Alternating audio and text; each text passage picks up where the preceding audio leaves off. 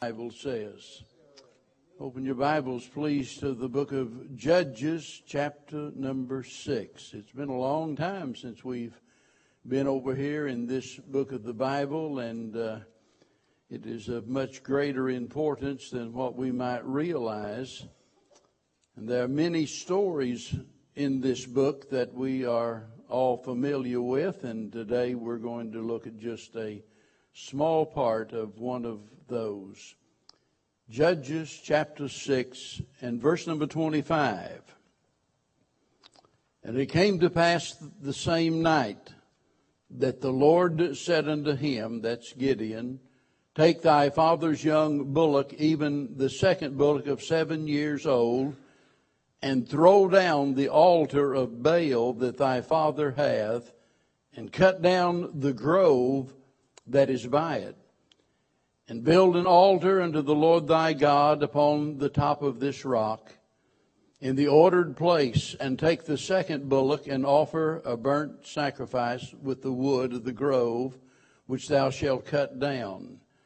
Then Gideon took ten men of his servants and did as the Lord had said unto him.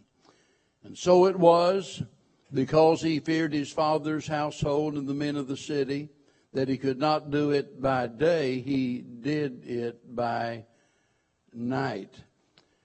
As strange as it might seem, I want to start with the end of my message. Most of you realize that that preachers normally uh, start out with a message. It might be a story from the Bible or a certain section of Scripture in the Bible, and uh, We'll go through that and then we'll make some personal application near the end of it. But, uh, but I want to speak to you this morning about a story that we're all familiar with. And the problem is that although we know the story, we don't always get the message. And uh, I think that's the way it is in the story of Gideon. And so before I recount the story, I want to make my point uh, and then, then we're going to see how it plays out in his life. There are a great many people struggling with problems that they never solve. They live and they die with the same problem hanging over their head, torturing them, making them and others miserable as a result of it. And it's all because they are focused on the wrong thing. Whether we're talking about uh, science or economics or, um, or, or what, whatever particular field it is, it might be the field of medicine, makes no difference. One of the most important natural laws is the law of cause and effect. And uh, so many times when we are focused on the wrong thing, we never we never really solved the problem. And thus the title of the message today, which has to do with getting, getting to the root of our sin. We focus on the, uh, on the effect, but we never consider the cause. We think about the fruit, but we don't actually get to the root of the problem.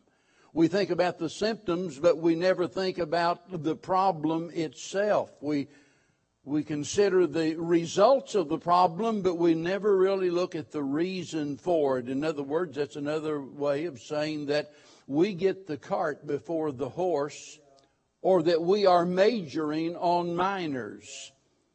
Someone many years ago said, when solving problems, dig at the roots instead of just hacking at the leaves. That's good advice.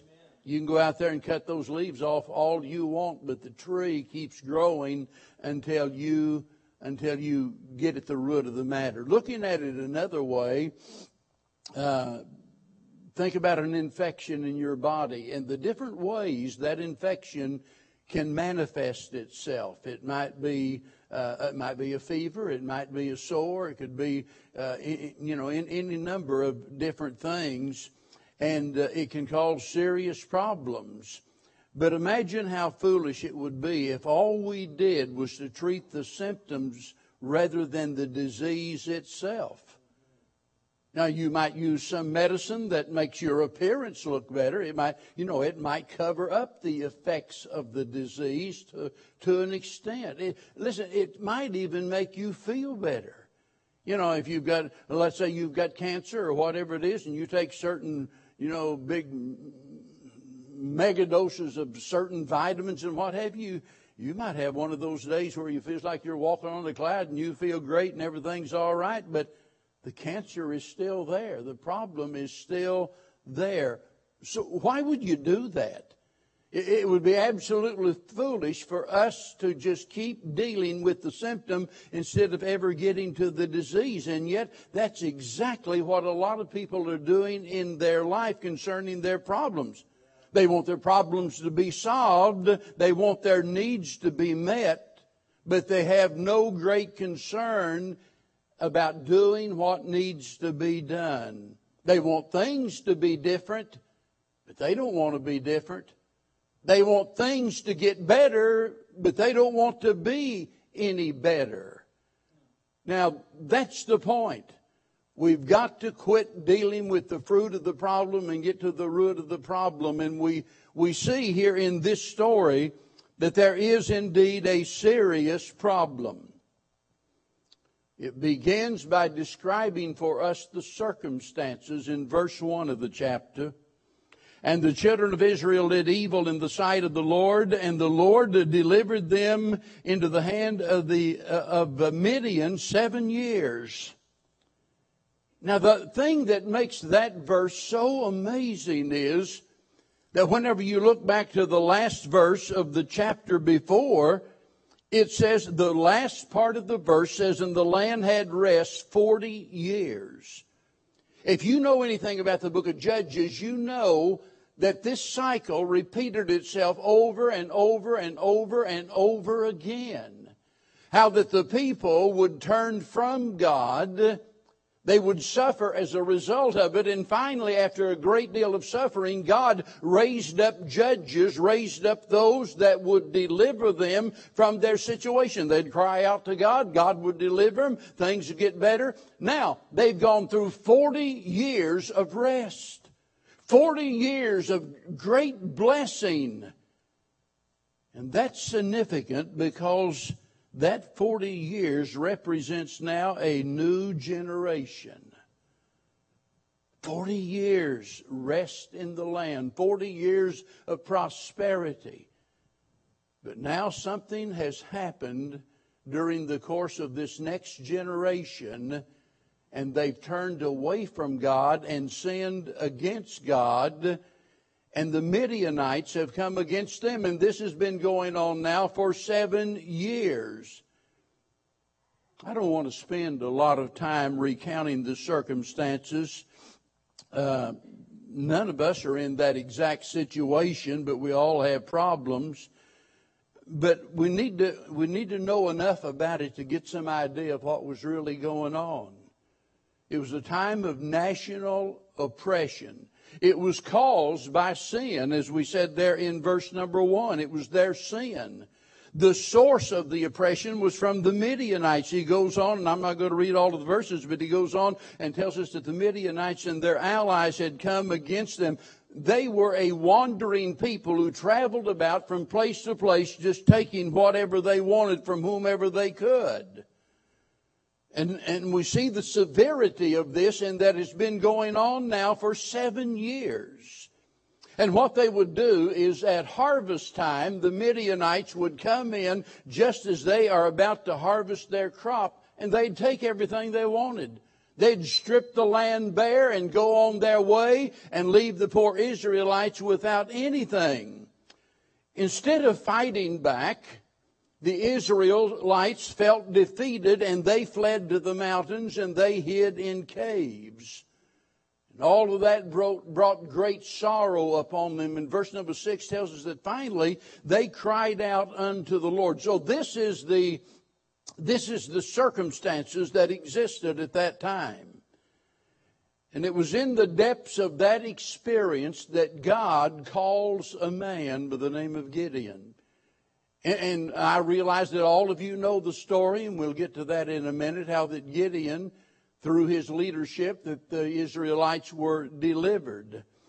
But here we see in from verse 7 on down through verse number 24, we see God's call to Gideon, and it was after the ministry of an unnamed prophet. I don't have time to deal with that, but it's so strange that God sends this prophet and nobody even knows his name or anything, and he reminded them of, of why they were being punished.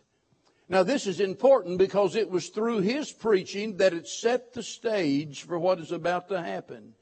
You know, so many times we do not give proper credit to people that deserve it. We don't know his name, and sometimes it's the unnamed people, the people behind the scenes, the people that you don't know anything about, perhaps, that are, are most uh, helpful in their contributing to the solutions of problems in a church and the most helpful by way of lifting up those that are fallen. So don't ever underestimate the power of your influence in the Lord's church.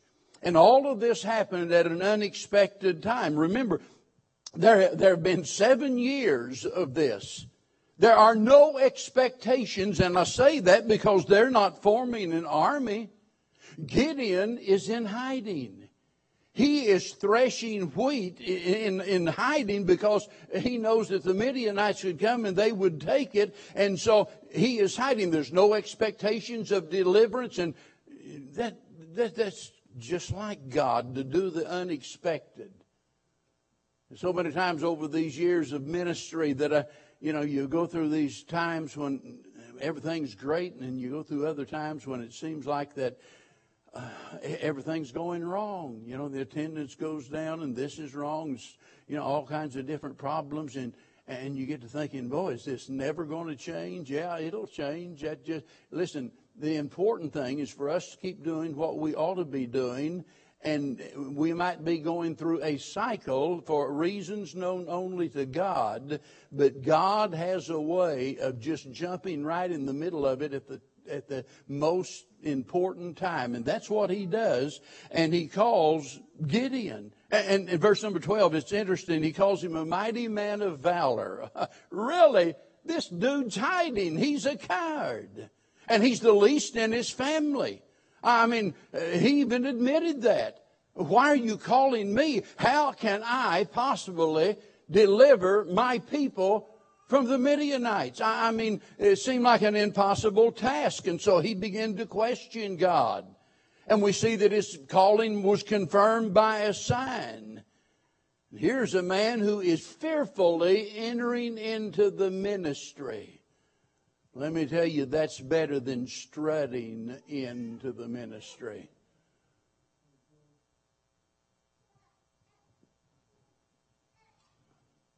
Gideon could have said, You know, Lord, I just been wondering when you was going to get around to me. You've been overlooking me all of these seven years.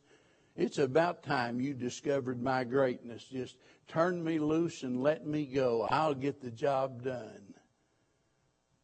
That kind of attitude always ends in failure. It's the man who says, Lord, I don't understand why you're calling me. I have no idea how I can possibly do this, but if that's what you want, I'll do my best. And that's what happened. And that brings us to the challenge of all of this because I want you to notice the first assignment. In fact, I have an entire message on this the importance of our first assignments the first assignment, he tells him to, to go to his father's place to destroy the idol that had been erected to Baal and to cut down the grove. Now the grove was associated with heathen worship, and this is the place that it, you know, that it actually took place. And there's some other significance I won't go into, but the point is, I want you to go and destroy your father's God. Now this is the first assignment, keep in mind. And it involves his family. His daddy is a worshiper of a heathen God. And he said, I want you to go throw down his altar. Boy, let me tell you, if you want to get in trouble, you just mess with somebody's religion and that'll do it. And it's his daddy. and then cut down the grove and then build an altar to me. Here's the point. God refused to deliver Israel until these sinful shrines had been destroyed. And Gideon did it without any delay at all. That's why I started out where I did. And it came to pass, verse 25, the same night. He didn't say, Lord, know, that sounds like a great idea. The message is loud and clear. I know what you want, but I need some time to think about this. I, I, I need a week or two at least to kind of plan out and get my strategy together and so I'll know exactly how, how to go about this. I mean, he just leaped into action and did what God told him to do. And by the way, verse 27 says he took 10 of his servants with him. That is to say that he needed the aid of others. This involved a lot of work, you know, tearing down that altar, cutting down all of those trees and what have you, building an altar to the true and the living God. You know, we give Gideon all of the credit for what he did, but let's never forget the fact that there were others, not only others later on when we think about Gideon and his band of 300, but here's Gideon and his little handful of 10 men. And they go out there and tackle a project like that. And it reminds me of the fact that we need one another. But then we see that it was met with opposition. Now, he anticipated that, right? Because he knew his daddy wasn't going to like this. But the men of the city, they went to his father, and, and somebody said, Who did this? And they said, It was Gideon. He's guilty. And, and he was. He's the one that did it. And so they were going to execute him. And I, I love what Gideon's father, he said. He said, You know, if Baal is really God, let him speak for himself. Let him defend himself.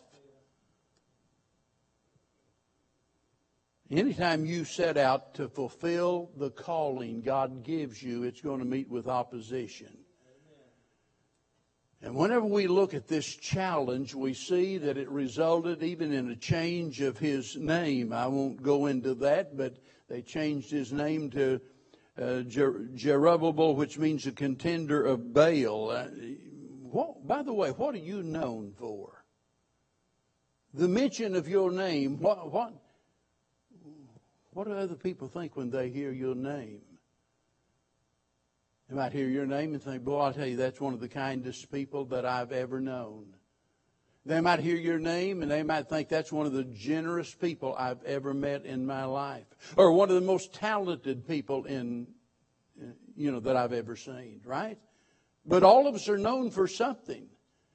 And now he has this reputation of being a contender of Baal. This, this guy's a fighter. He, I mean, he gets right out there in the middle of the fray, and he is a staunch defender of what is right, and he has established a reputation now. He is known for something. His name is changed as a result of it. And, and, and you might sit back and say, well, you know, I don't really care about what other people think about me. Well, you're, that's stupid. I didn't say you're stupid. I said that's stupid. You ought to care what other people think about you. It matters what people think about you.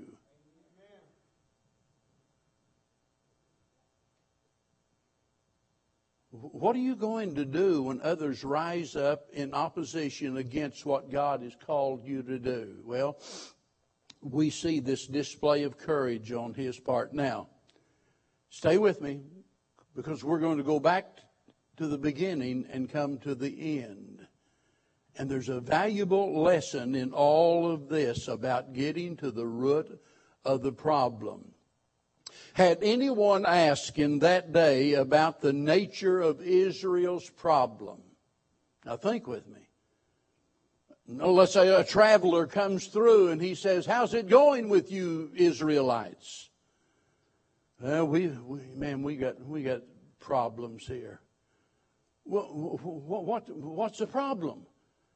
Those Midianites, man, those people are, uh, they're heartless. They come down every year at harvest time and they take everything that we've got. And, and so, you know, in the mind of most people, the problem has to do with the Midianites. Now make no mistake about it, the Midianites were a problem, a big problem. But they were not the problem. Are you with me? They were not the problem. Uh, you, you see, they were a part of the effect. They're not the cause. Whenever you look at the Midianites, you're seeing the fruit of the problem, but at the root of the problem is something else. And that is that the hearts of the people and Gideon's dad in particular had been turned away from the true and the living God, and now they were worshiping the heathen gods. So in getting to the root of the matter, we need to remember that while the nature of our problems may vary, the need, the solution is always the same. And that is until our heart is right with God, we continue to struggle, we continue to live in misery. And I suspect just about everybody here has a mental list of things that you want God to do. Right? If I said take a pencil and a piece of paper and just write down 10 things you want God to do. 10 things that would make you happy. Well, we've all got our list. I, boy, can just keep going long after 10, but let's just get the top 10 in there. How about that? Well, we've all got our little list. But the problem is, so many times we have our desires for what we want God to do, but we don't really have any interest in, in God Himself. And I'm telling you, it doesn't work that way. They could have complained all they wanted about those horrible Midianites, how terrible it is that they're taking our goods. They're depriving our families. Look at the horrible things they're doing to us. We want, we want to change. And by the way, God wanted it to be different. God didn't, look, God didn't want His people to have to suffer that way, but it was necessary because they had turned away from him. And as Charles Spurgeon said many years ago, that God never allows his people to sin successfully. And that's true. We don't get by with it. As much as he loved them. Remember, these are his chosen people, and as much as he loved them, it was God who brought judgment upon them as a result of their rebellion. They want change. They want things to be different. They want deliverance. But there was no evidence of it until somebody destroyed those idols and cut down those groves and build an altar to the true and the living God. Before there could be deliverance, there had to be some kind of public display that our devotion is toward the Lord. People want God, going back to the list, we want God to heal our body. Or it might be that somebody wants God to mend their marriage. Or to fix their relationships, or maybe even to pay their bills. That's on your list. Might be that you want God to remove your worries, make you happy.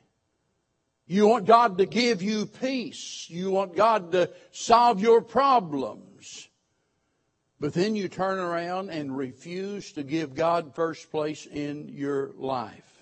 You refuse to do God's will. And here you are wrestling with all of these problems. And remember, you're just dealing with the fruit of the real problem. The root has to do with your relationship with God. It has nothing to do with, you know, sickness and broken marriages and, and, and destroyed relationships and inability to pay your bills and, and all of your worries and your fears and your sorrow and all of that. No.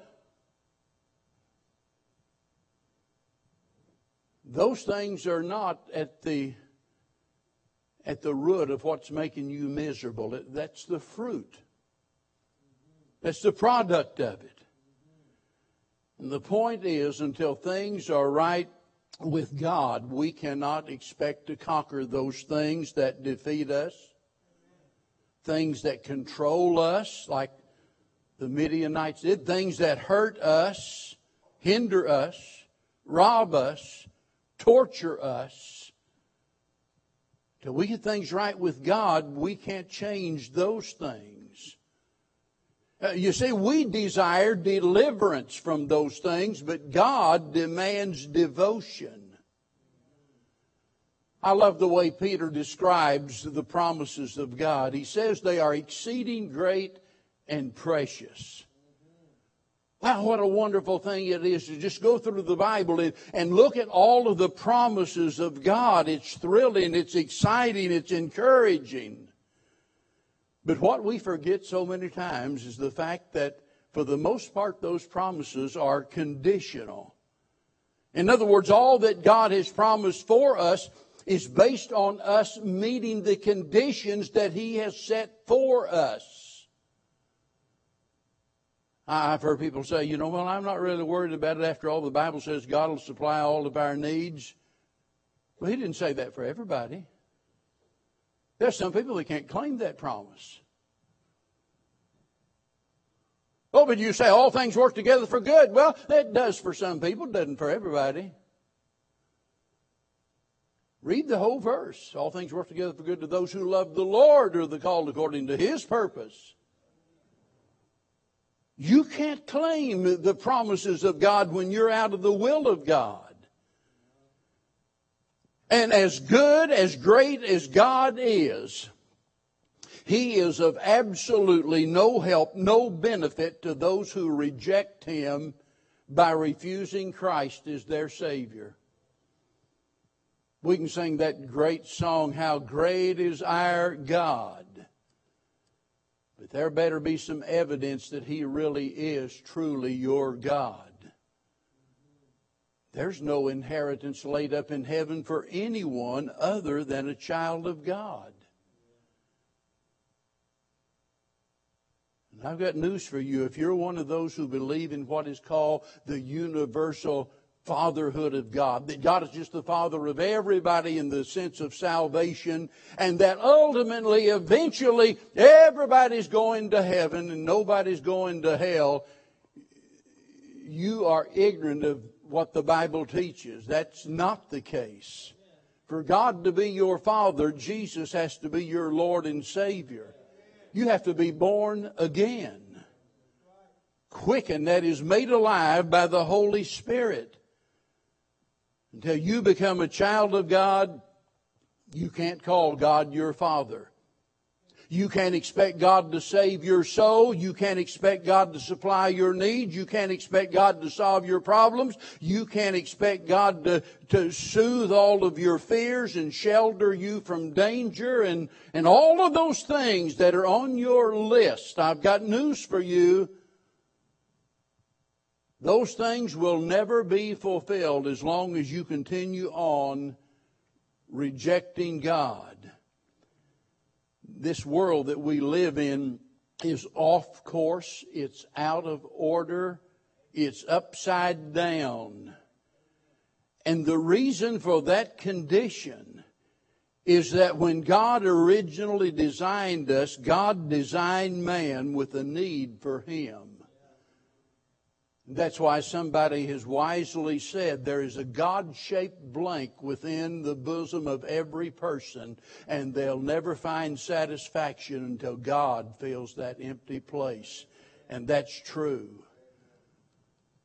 The problem with this world, and we look at the world, and I tell you, there are people that that their intentions might be good and they see all of these problems and they think to themselves, surely we can do better than that. And so we're going to find a cure for this and a cure for that, and we're going to work at this problem and that problem. We're going to have a better educational system, and we're going to work at it, and we're going to solve the problem. And, and, and what happens? Things get worse instead of better. Eh, it, let me tell you, if you're, if you were my age, you would understand when I say this world's not getting better, it's getting worse and rapidly so. We're going downhill quickly. Why? It's because God designed us to live in connection and fellowship with Him, and that connection has been broken. You can take an automobile that costs more than $100,000 and disconnect the battery cable, and it's as dead as a hammer. You can't go anywhere in a car like that. And I'm telling you, all around us, we see the results of the problem. All the immorality, the crime, the, the lack of value for human life, and all of those things. That, that's, that's all a part of that, uh, the results of the real problem. The real problem is that we've turned from the true and the living God. And we can't expect anything to go right unless we get right you have a need for God. And even if you're here today and you've trusted Christ as your Savior, you're going to heaven when you die. Please understand that you are depriving yourself of those things that are making you miserable, robbing you of joy, ruining your testimony. Things that are making you miserable. You are depriving yourself I've often said concerning those that are unsaved, it might appear that they're getting by with their sins because their judgment's coming later, right? The great white throne judgment of God, and all of those that are unsaved are taken and cast into the lake of fire. God's not overly concerned about trying to correct their behavior right now. And that's not the problem. We keep trying to get people to live a better life. And uh, look, it's impossible until they come to know Christ as their Savior. It's not a matter of better behavior, it's a matter of their belief in the true and the living God. But for the child of God, out of the will of God, he will be the most miserable person on earth because the Spirit of God will not allow him to sin successfully and as the Bible says, if you be without chastisement, you're bastards. That's the word in the Bible. It's illegitimate. You're illegitimate. You're not truly a child of God.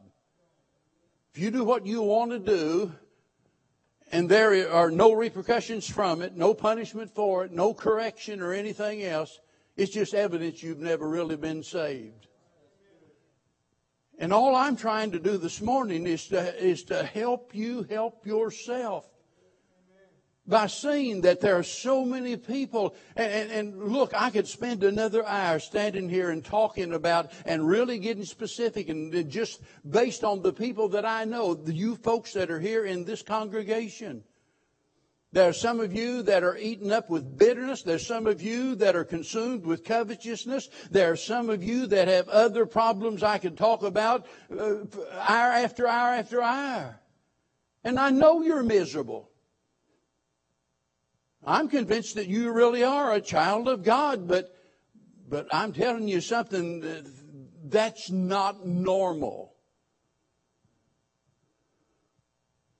The big difference between being a normal Christian and an average Christian. They're not the same.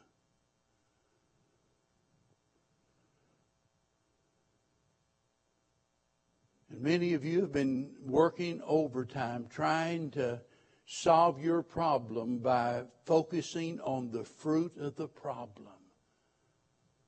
Oh, I, we, we, we just, we, we just got to correct this situation. We got to make things better. And you're working your fingers to the bone trying to do that. It's not getting any better.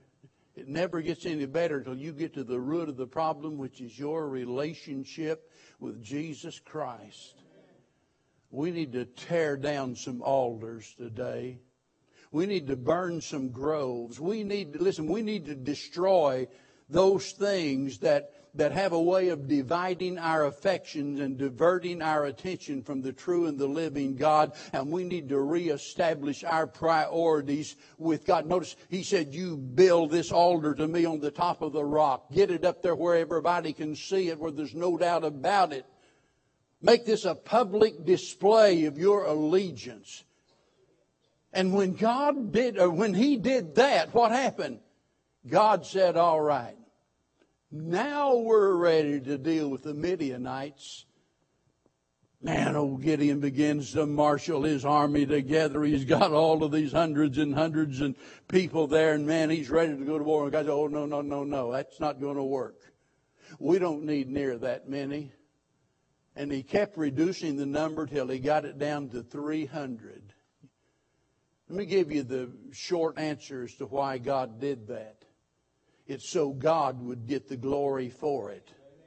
They couldn't ever say, we went out and in our own strength, we overpowered those dirty rascals. No. God said, look, I, listen, God could have used one. He let some of the others in on the blessing, and 300, they defeated the Midianites. But they didn't get rid of the fruit of the problem until what? They got serious about the root of the problem. How serious are you about the root of your problem? You want what's on your list? You better quit hacking the leaves and start cutting the roots. Let's all stand. Father,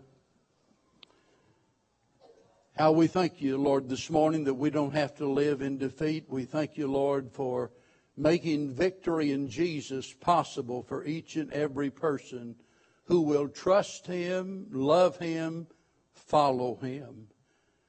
And Lord, it breaks my heart to think of someone here today that's never really truly been born again and to think about their eternal destiny in a devil's hell. God, I pray that you'll speak to them and, and reveal to them how horrible that condition is that they might be saved. And Lord, it breaks my heart to think about some of your own people that are depriving themselves of your greatest blessings. And they keep working and working and trying to trying to control the uncomfortable situations in their life and deal with those issues, but they never really get down to the root of the matter. Help us do that this morning. Quit playing games and get serious and demonstrate our devotion to you, the true and the living God. For we pray in Jesus' name. Now, as we